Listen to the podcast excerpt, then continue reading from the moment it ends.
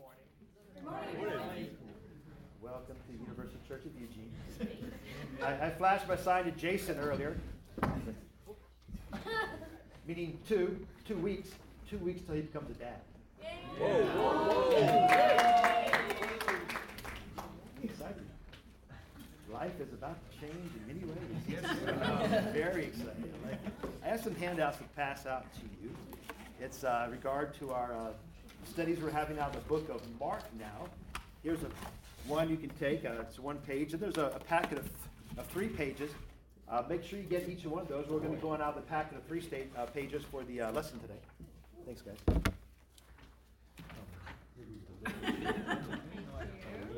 Jesus said uh, the night he's uh, arrested, he says, I have made you known to them.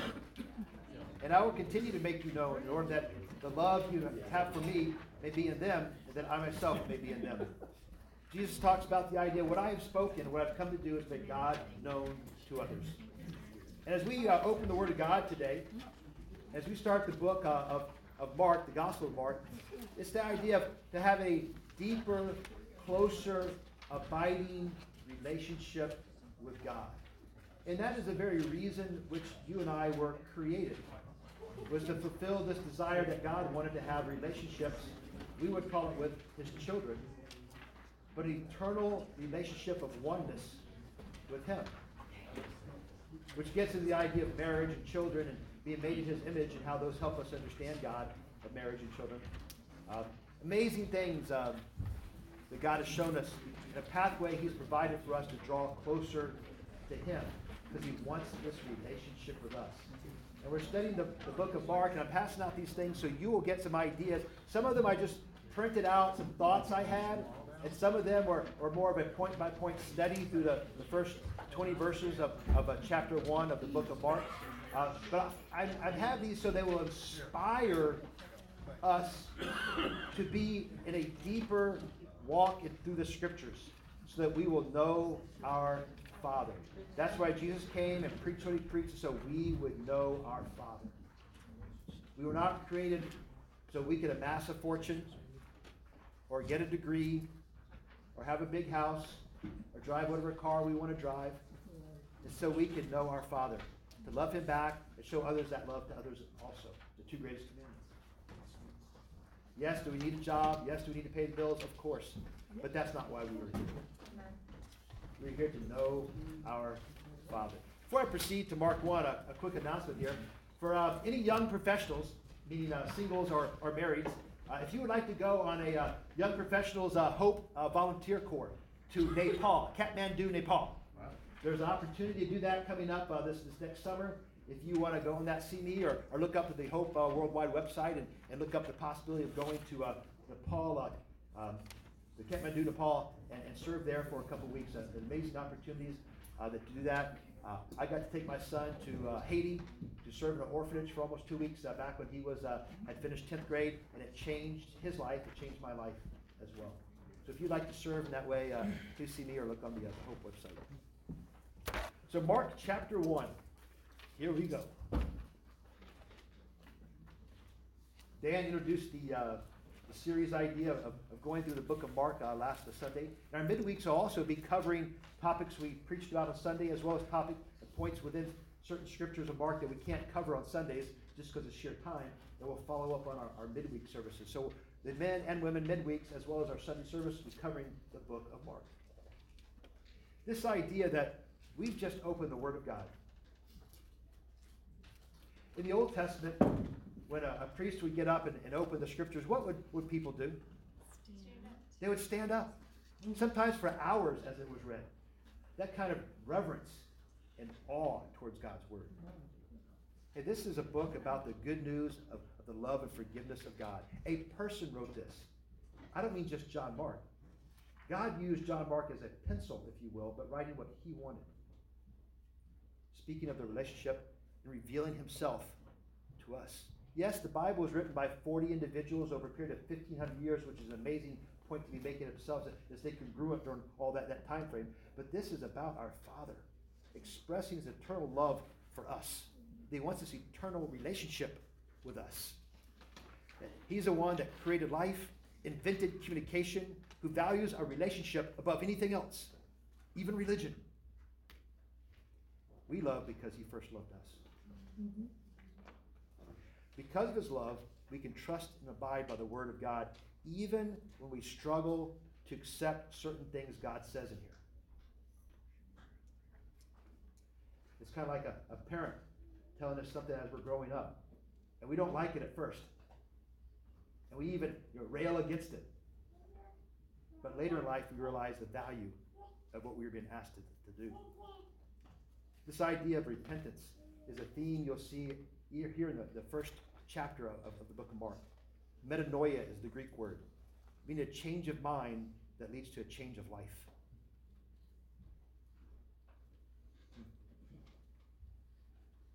Well, God wants us to live what he considers the human side of life. We can give in to the societal or animal side of life if we want. But he's offering and wants something very different from us. And he leaves it a choice because he wants it to be about love. Not about you becoming forced, coerced, or simply a pet of his that just simply obeys his beck and call. So he gives us choice. Mm-hmm. You can reject him, even with attitude. Or you can decide to pursue him and become what you were what you and I were predestined to be, which is to be like Jesus. Doesn't mean just because you're here, you are God. We're predestined to become like him. We can reject that propensity and go with another propensity we might have in life. And there are many things that we are, are tempted by in life.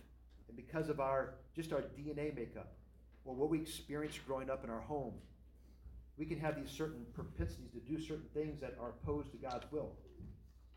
We can just simply give in to that. Or we can accept that God has a way for me to live, to live, no matter what my past experiences were or leanings have been. I can follow God if I want to. And I can have victory over those things and follow Him. I didn't say perfection, but we can learn to be righteous if we want. And one of the themes you'll see is that we get something from God called the Holy Spirit upon our conversion to Christ. So we can be able to overcome those propensities of the past and live the way God would want us to accepting our predestination from Him, that I can live this way if I so choose, but I don't have to. Hmm. Mark chapter 1, verse 1.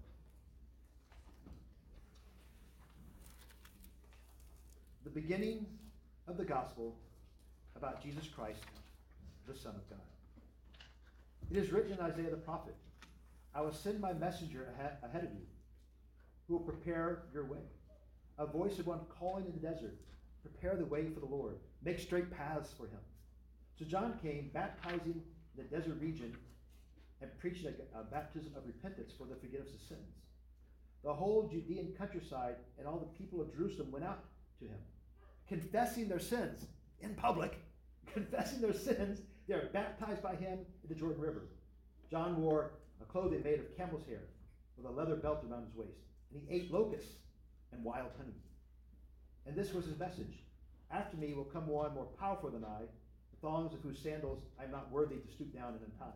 I baptize with water, but he will baptize with the Holy Spirit. At that time, Jesus came from Nazareth in Galilee and was baptized by John in Jordan. As Jesus was coming up out of the water, he saw heaven being torn open and the Spirit descending on him like a dove. And a voice came from heaven You are my Son, whom I love. With you I am well pleased. And once the Spirit sent him out into the desert, and he was in the desert uh, 40 days, being tempted by Satan.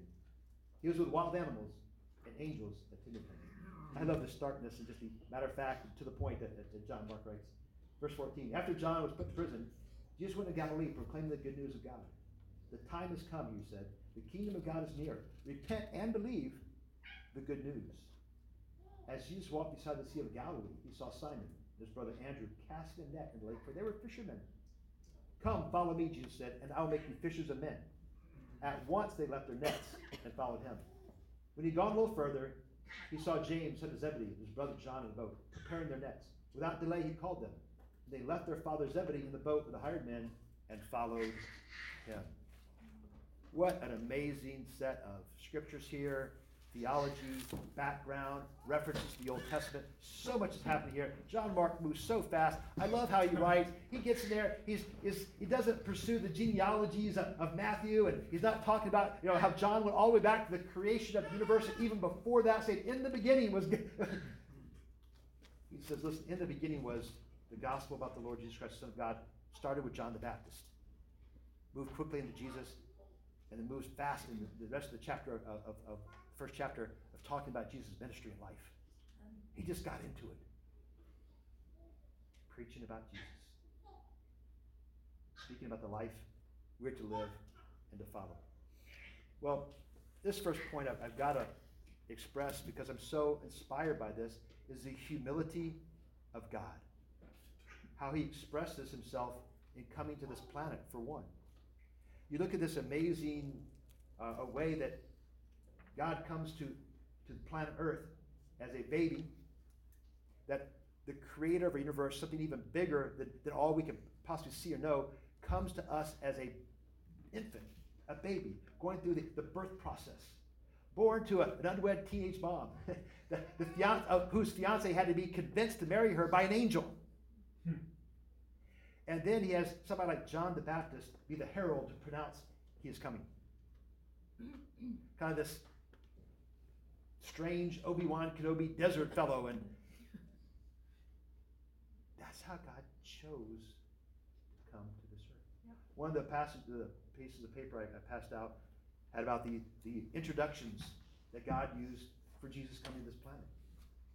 Down, uh, I think, the kind of halfway down through that page. And I, wrote that out just as thoughts because it might be a great inspirational personal study for you to even look at the humility of God that here's how God chose to announce and who he chose to announce his arrival on this planet as a human being. And the only one that had any kind of influence was King Herod, and that was to kill the baby Jesus.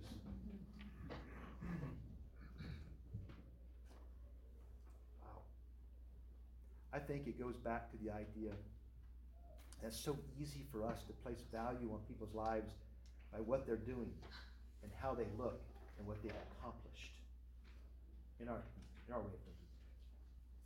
Whereas God looks at us as, as all of his children. With a love of a father that that's my son, and that's my daughter, and I want them to be willing, willing to conform to the life that I've created them. And I want that to be provided for all my children, regardless of how they look to each other how they treat one another. I want them all to be able to have this opportunity. Yep. Amen. Uh, I like this idea of John the Baptizer. That, of course, that's why he was called John the Baptist, because he baptized. Not that he had a particular denominational belief. He, he was a baptizer of people. After their confession of willingness to change their life, he baptized them. So much of this is said in the first chapter of the book of Mark about the idea of baptism. That there's a process that you and I take to marry God of our belief, our repentance, and our baptism into Christ. I, uh, I passed out in a packet with you, I think it's the second page of it, is about baptisms of the Bible. And some of you may know some of those real, real quick. What, what are some of the Old Testament baptisms that you can think of real fast? Noah, yes. We're, we're baptized uh, um, uh, by, uh, by, by Noah, in Noah, and also into Moses. Are you reading the paper there? No!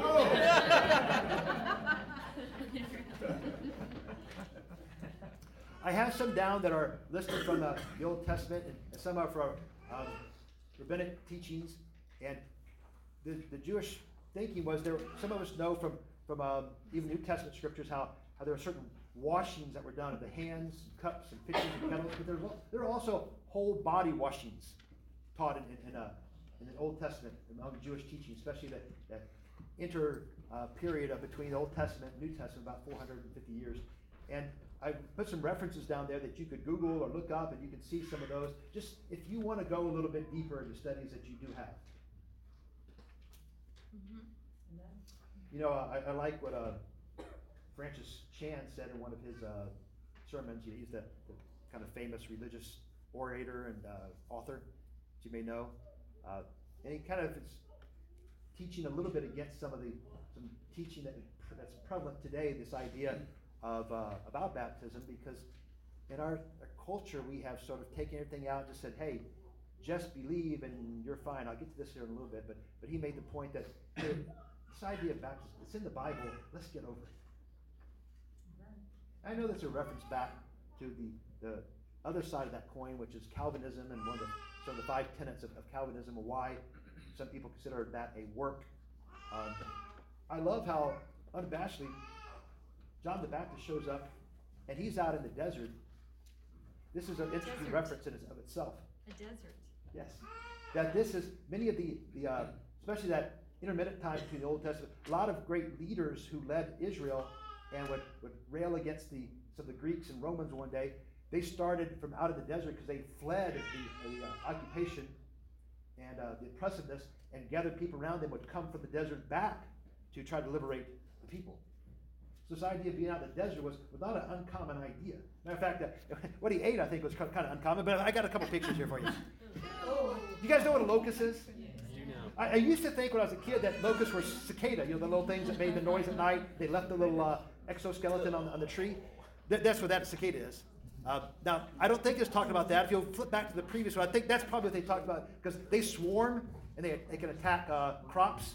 And uh, some of you guys are into any type of biology and entomology or anything, you might know a little bit better than I do. But uh, I, am not sure if I have another. One. So this one and then the cicada, and um, that's it. Um, okay, that's your meal. I, I, I've mentioned before, I, I've actually gotten to eat something like that. Have you ever had that? No, not really. I know. When I was in Cambodia one time, they, they had a singles event, and, and uh, one of the snacks was a bowl of, of crickets boiled in oil. A lot of things are eaten over there that are boiled in oil. Water bugs, tarantulas, uh, all kinds of things. Uh, oh yeah, uh, you buy them on little vendors, kiosks on the streets. When you when you go to kind of the, the, the food trucks in Cambodia, it's not food. You know, uh, and so I saw the bowl of crickets, going, you know, I, I can't be here and not try at least one. You could have, actually, you could You're have. rich, so you know. So the full experience was because they said you, you can pick, you can pull the wings off and eat it. That might be a little bit better, but I said, you know what? I need the full experience. I, I respect it. crunchy? I respect it. Though the wings did make it a little more crunchy, yes. And so I took one and. You know, I understand. I would like to have had some kind of, you know, McDonald's toppings, like your chicken nuggets. You dip them in there. I, I understand. I understand the honey thing now. I was like, I get it. Yeah, right? Makes sense. And I chewed on that thing for a while, but I don't think I'm gonna have another. No. But it's been cooked, so I think I'm okay. But the taste was very different from a Western taste of food. Hmm. Oh, Surprising. It's not a taste I'm looking to go back to, but no, I, I thought like I needed, to, I'm there, I, I needed to, to do what you do in Cambodia, and that was one of those things you do in Cambodia, so I, I had it. So this guy is out there wearing a, you know, camel's hair outfit with a belt around it, eating locust wild honey. Anybody have the reference of who that reminded would remind people of? From Second Kings one. Right? Elijah? Yeah. Yeah. So there's a lot of references here for the Jewish mind. Is yes, the, the idea of, of a leader coming from the desert and wearing the, the camel hair and the belt. And I don't know about the locust and wild honey, but anyway, he the, the, the rest of it, you remind people of this uh, Elijah type character. And people would go out to listen to him. And they would confess their sins publicly. We, we like the idea today, I have my privacy. And my phone company better protect my privacy, and my, my, my mutual fund better protect my privacy, and they send you all those things in the mail and about the privacy stuff, and we talk about a lot, but with guys well, if you want to get right, here's the opportunity. what are we saying? Should- oh, well, Nobody should know about my life. When we protect ourselves, what are we really saying? The expectation here is that, yeah, you come out and you confess your sins. It says the whole countryside in Jerusalem, people were coming out. Your neighbors were there. Your boss was there. You confess sins. You what? And you work for me? I love the humility.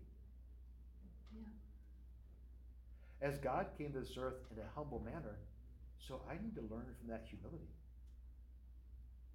Exposing my life is okay.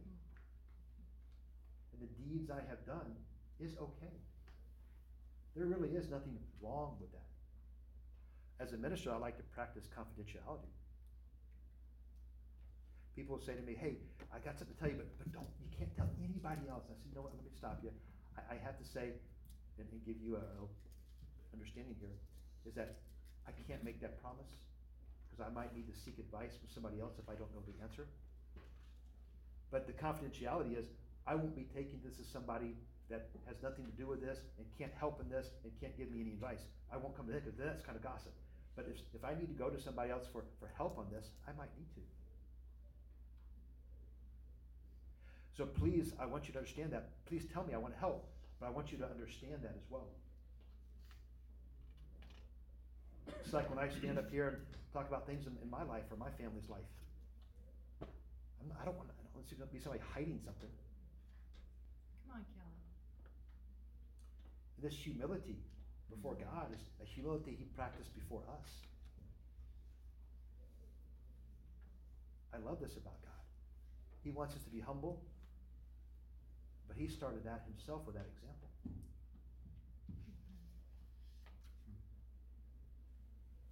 I can be expected as well to have that approach. And they were baptized by him in the Jordan River. You go on. And even you see John the Baptist, his humility in verse 7. And this was his message After me will come one more powerful than I. It's hard to talk about somebody being better than you. That head to head comparison, they just outshine you. We don't like that idea, do we? John Baptist's like, listen, this guy's about me, head, me heads down every possible way you can imagine. The thongs of his sandals, I am not worthy to stoop down and untie taking off his shoes and washing his feet, I, am not even worthy to do that. I baptize you with water and just doing what God's asked me to do, but He's going to baptize you with the Holy Spirit. He's going to give you a peace of God so you can live this life, fulfill your destiny, this predestination to, to live like Him, if you want. Didn't say that, but He's going to provide all that. I'm just I'm just a parrot here. I just tell you about you know, confess your sins, be baptized, uh, start living a different life. I'm just, I'm just getting the message right, right out that He's coming, and I'm not, I'm not worthy to, to untie His shoes. And He's going to provide something that will change your life and all eternity for everyone if they want it. I think of someone who's powerful and able to do anything they want, yet they choose to be humble. I love that. I think about the humility of Christ as he grew up, as he got older, and had the, these superhuman powers, yet he could do anything at any time. Wow. Even if you, I'm tempted to be annoyed with you or angry with you, or don't like your pride and, and arrogance, instead of humbling you and say, oh, I'll just humble them, put them in a place. He refrained from that. and many times we did commit uh, and performed a miracle, it was out of compassion for someone's needs. I said, You've got to be quiet about this. Because that's not why I'm here. Here to give God's message, His word. I'm not here to be you know, some, some Caped Crusader or something. I, I'm here to be able to teach about God, His love for you. Please don't get mixed up of, of why I'm here. Please don't talk about this. I'm glad I could help you, but I love how he came this planet and allowed himself to be tempted just like you and I are. Hmm. You know, the, the, the Hebrews 4 scripture. that he allowed himself to be tempted and be put in these compromising positions where he'd have to say yes or no to this. Wow. As you continue on in this second point of that, that sheet I had about the sermon, uh, obedience of Jesus, it kind of flows right into this. Now, start in verse 9. It says, At that time, Jesus came from the Nazarene, um, came from Nazareth in Galilee, and was baptized by John in Jordan. As Jesus was coming up out of the water, he saw heaven being torn open, the Spirit descending on him like a dove, and a voice of one from heaven, You're my Son, whom I love. With you I am well pleased. At once the Spirit sent him out in the desert. And he was in the desert for 40 days, being tempted by Satan. He was with wild animals, and angels attended him. This idea of, of, of obedience, I'm going to obey God. Baptism and a willingness to be sent out the desert to be tempted. And I'm going to be this sacrifice, this Lamb of God. I, I look at the names that Jesus was given, these animal names, if you will, and the uh, in, in, the Bible. I was on a date many years ago before I was married with a sister at the church in Boston, and she said, "Let's play this game. Let's play this game. Uh, this word game." I said, "Okay." And she says, "What kind of animal would you want to be if you could be any animal?" Like, oh, okay. Um, I thought, thought? I want to be a majestic, high-flying, bald eagle. That's what mine my Yeah. Jesus accepted the idea that he'd be the Lamb of God, a hen protecting his, his chicks, and a dove would, would be descending upon him to show God's spirit and approval. Those are not three animals I think I would have chosen. Those are all animals that were used as sacrifices at the temple or in life to feed. Even the example about the hen, uh, how she would put her wings out and the chicks could run over, but she would put her wings out, flap at, at, at the fox as it, it, approached, with the idea that the fox would grab me, but the chicks can run away. The sacrifice that he was being obedient. This Lamb of God that John the Baptist would call him in a little bit. That even not just a sheep, but a, a baby sheep, this lamb. That he'd be willing to sacrifice and die for me and you. I love this how he says, okay, I'll be, I'll be sent out in the desert for 40 days to be tempted in, in, in amazing ways. And so when it says over in Hebrews 4 that he was tempted in every way, just like you and me, that is reality. That is true. And God allowed that and accepted that. I'm thinking, I'm the creator of the universe. I'm here to show you the way. I'm not going to let you have that kind of authority temptation from the evil and the dark side and, and, and, and Satan. No. But he did. And he said, No, he did not sin. And he's been tempted as you and I have in every way. So it does not work and will not be excused when we say, Yeah, I'm not living the way God wants, but it's not really my fault because God made me this way.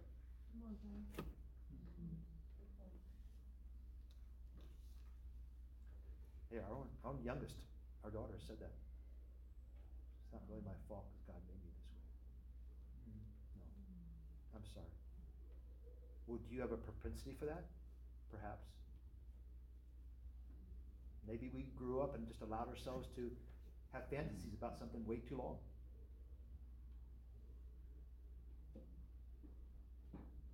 I've shared too many times how I, I grew up learning about the birds and the bees my, my, from, from the Playboy magazines that my parents bought for us. Because my dad didn't want to teach us, so he let the magazines do it. Yes, I had a propensity growing up. Uh, when I, I hit puberty at ages 12 and 13, those images in my mind, yeah, I, I could have gone all kinds of ways. But I didn't want to. If we excuse ourselves for any behavior that God teaches against, you say, well, it's really God's fault. He, he made me this way. This is my DNA draw when I was my parents, uh, you know, I was conceived. The hand I was dealt, so it's the hand I got to play. So that's, that's, that's the way it is. Now, God has given us even His Holy Spirit so that we would have absolutely no excuse whatsoever to change and become anything God's asked us to be. I don't know if you're there in that place, because many in our world today say, well, you are who you are. Let that inner self come out and express it and be it. Whatever it is. And celebrate it.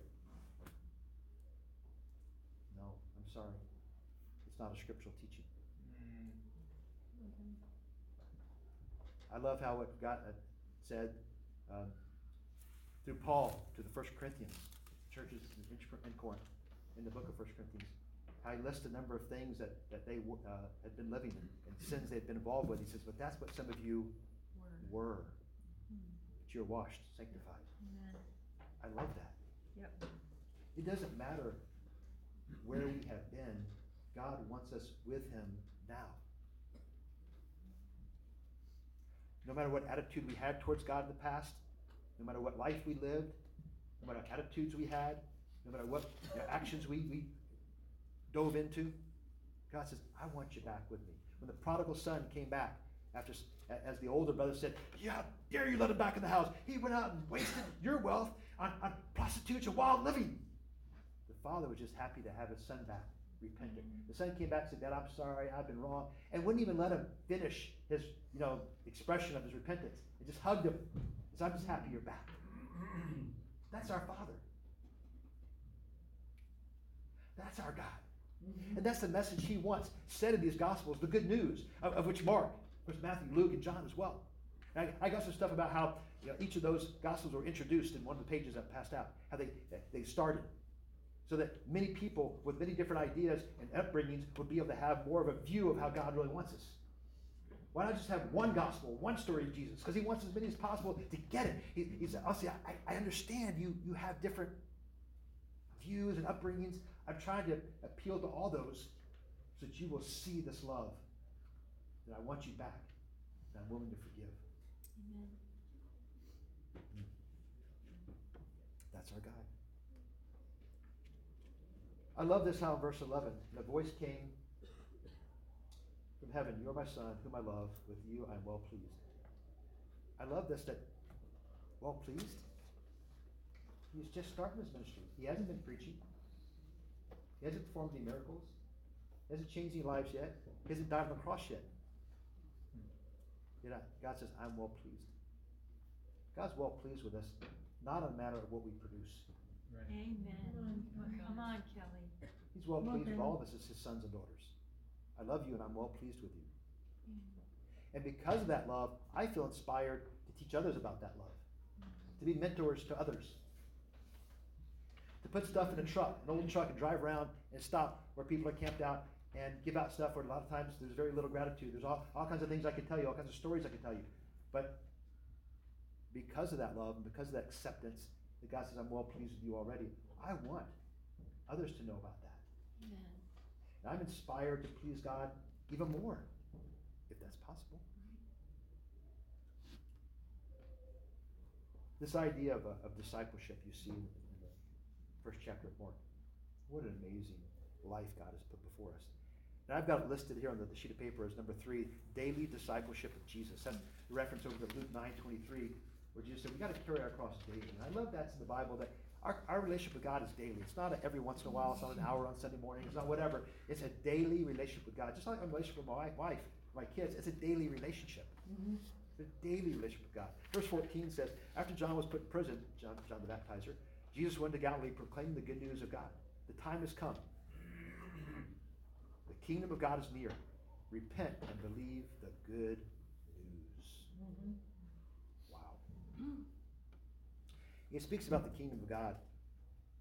We become a part of the kingdom of God, part of his family. We're baptized in the Christ in 1 Corinthians 12 13. We're baptized in his family, it says. And when the family meets, the expectation is the family's there. I want to be there. I want to be there. Our kids growing up, uh, we have three kids, uh, they, especially Austin, our son, would always want to, many times would say, Dad, I don't feel good. I don't want to go to school today. yeah, I, I mentioned, and we'd always say, if you have a fever, okay, you can stay home. But if you don't, you got to go. And if you do get sick and it comes out even more at school, call us, we'll come pick you up. But the idea that, you know, when the family meets, I'm there. I'm not looking for an excuse not to be there. I've had that time in life where I was looking for an excuse not to be there. Oh, there's plenty of times, even today, I feel tired. I'm, I'm an older guy now. And I'm thinking, gee, is this really going to help me to be there? Do I have to? Maybe not, but you know what? I can help somebody else. And it might encourage me in ways I don't even realize yet. And when the Christians meet, I'm a part of that family. I'm there. And the second point, believe and repent. It's a difficult teaching today, this idea that belief and repentance are hand in glove, that they're parallel, that they're part of one another. You can't just take one without the other. It's a popular teaching today, but it's, it's not what you see in the scriptures. The idea that I can believe, but you know, repentance, that's sort of iffy and maybe sort of kind of.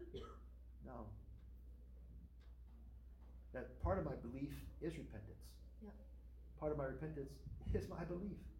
Because the mm-hmm. idea of repentance, metanoia, is I, I change my beliefs.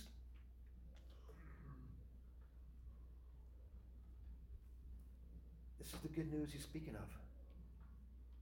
Belief is not just, well, I accept that Jesus is the Savior. I mean, satanic forces believe that. Yet part of that is that I'm repentant as well. Jesus says, Come and follow me. You go down, verse 16, as Jesus walked beside the Sea of Galilee, he saw Simon's brother Andrew cast in that lake, for they were fishermen. Come, follow me, Jesus said, I'll make you fishers of men. At once they left their nets and followed him. This idea of come, follow me, uh, to me, that's the boiled down definition of Christianity. Yep. I'm following Jesus.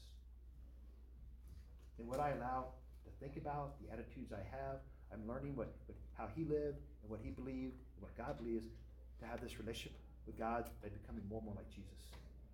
I'm following him. Not the clothes I wear or my hairstyle or anything like that. I don't have to call, talk King James uh, language to be able to have a relationship with God. But, you know, I, I can go to him. Amen. I follow Jesus to God. I can't just make up my own way how to get to God. I follow Jesus. Yes. That's the, the, the really, you know, 50,000 foot, you know, you know, several million miles view down. I, I'm, becoming like Jesus. Now, we can zero in and focus in. It's part of what our studies of marketing. What do I do to actually do that in details? But the idea is that I'm following Jesus. He says, I'll make you fishers of men. You know, those even professing to be Christian disciples of Jesus say, well, why do we have to talk about evangelizing? You know, it's just a word, the idea of, of letting people know about God's love. Jesus says, Listen, come follow me, and we're not just going to figure out religious things to do. We're going to make disciples of others, be fishers of men. Yep. Oh, yes, when I first was baptized in Christ, I did not want to do this. Not because I disagreed with it theologically, but because I was afraid of what other people thought about me when I should talk, if I were to talk about God in the Bible. Yep. That scared me because I knew some of the Yeah. attitudes people would have towards me. That's why I didn't want to do it. But you see clearly that's part of a, of a follower of Jesus. Not just here, Matthew 9, Matthew 2, so many other places. You know, with Acts 4, or Acts 8 before, when the, when the Christians had to leave Jerusalem, all except like Peter and some of the apostles, uh, says they preached the word wherever they went. They had to leave because they're going to be arrested or killed. And even while they're leaving and going to other place, they preached the word wherever they went. Wow. I want people to know about this. I get that experience this love of God because somebody taught me. Because somebody was a mentor to me. I want to be a mentor to someone else. I have to accept being, allow myself to have a mentor, be a mentee. And that's a pride issue right there in of itself. Am I willing to accept that? Yes. To be taught scriptures more thoroughly and adequately by somebody. Am I willing to accept that? And then will I turn around and allow, allow myself to be a mentor to somebody else and teach them those scriptures in a much deeper way? And actually looking for people, people I meet and know in my neighborhood, people I walk with in the mall in, on the mornings, uh, people in, in line at, at Safeway or Starbucks that I, I can talk to and talk about the go-to truck. I'm looking for folks that will allow me to be a mentor spiritually.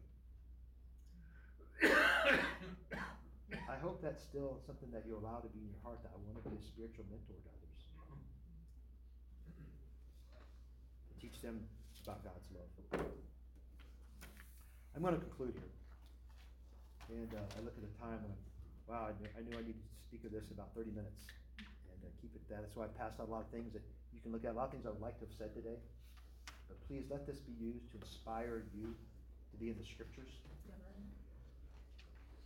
As I um, would like to conclude is, and give it a conclusion. Here's an interesting question to consider. How do I examine my discipleship of Jesus? what metrics or parameters do I use to even think about that? My relationship with God, how, how do I view that? Is How do I, I look at it as either good or not good? How, how, how would I make that assessment? I believe that God explains in the Bible what it means to have a daily, abiding relationship with Him, what it means to be a disciple of Jesus.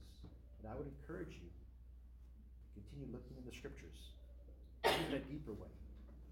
And if there hasn't been daily study of the scriptures in your life, if you could start that and even invite somebody to be a part of that study. If somebody invites themselves to be a part of your studies, let them. Encourage them. Say, yes, please. I'll even make you, I'll even buy you a cup of coffee if you meet me and, and, and show me some scriptures. Let's welcome that in our lives. Let's welcome discipleship of Jesus. Let's welcome the humility of God in our lives. Welcome the obedience that Jesus had to learn it. I put that reference of Hebrews 5 and 7 that we didn't go to it. Jesus Christ had to learn obedience in this life. If he has to learn obedience, what about me? Yep, come on, honey. Let's pray. God, thank you so much for your love that we get to look at your scriptures. We get to look at the Gospel of Mark. I pray it, it's a springboard to studying the, the Gospel of Mark, but not only the, just the Gospel of Mark, but Matthew and Luke and John and the scriptures in the whole. I pray we'll read through the book of Mark and, and take it all in as, as a whole and also study specific places mm-hmm.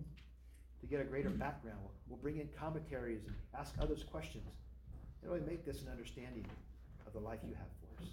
Thank you so much for your love, that you want us with you no matter where we've been. In Jesus' name we pray. Amen.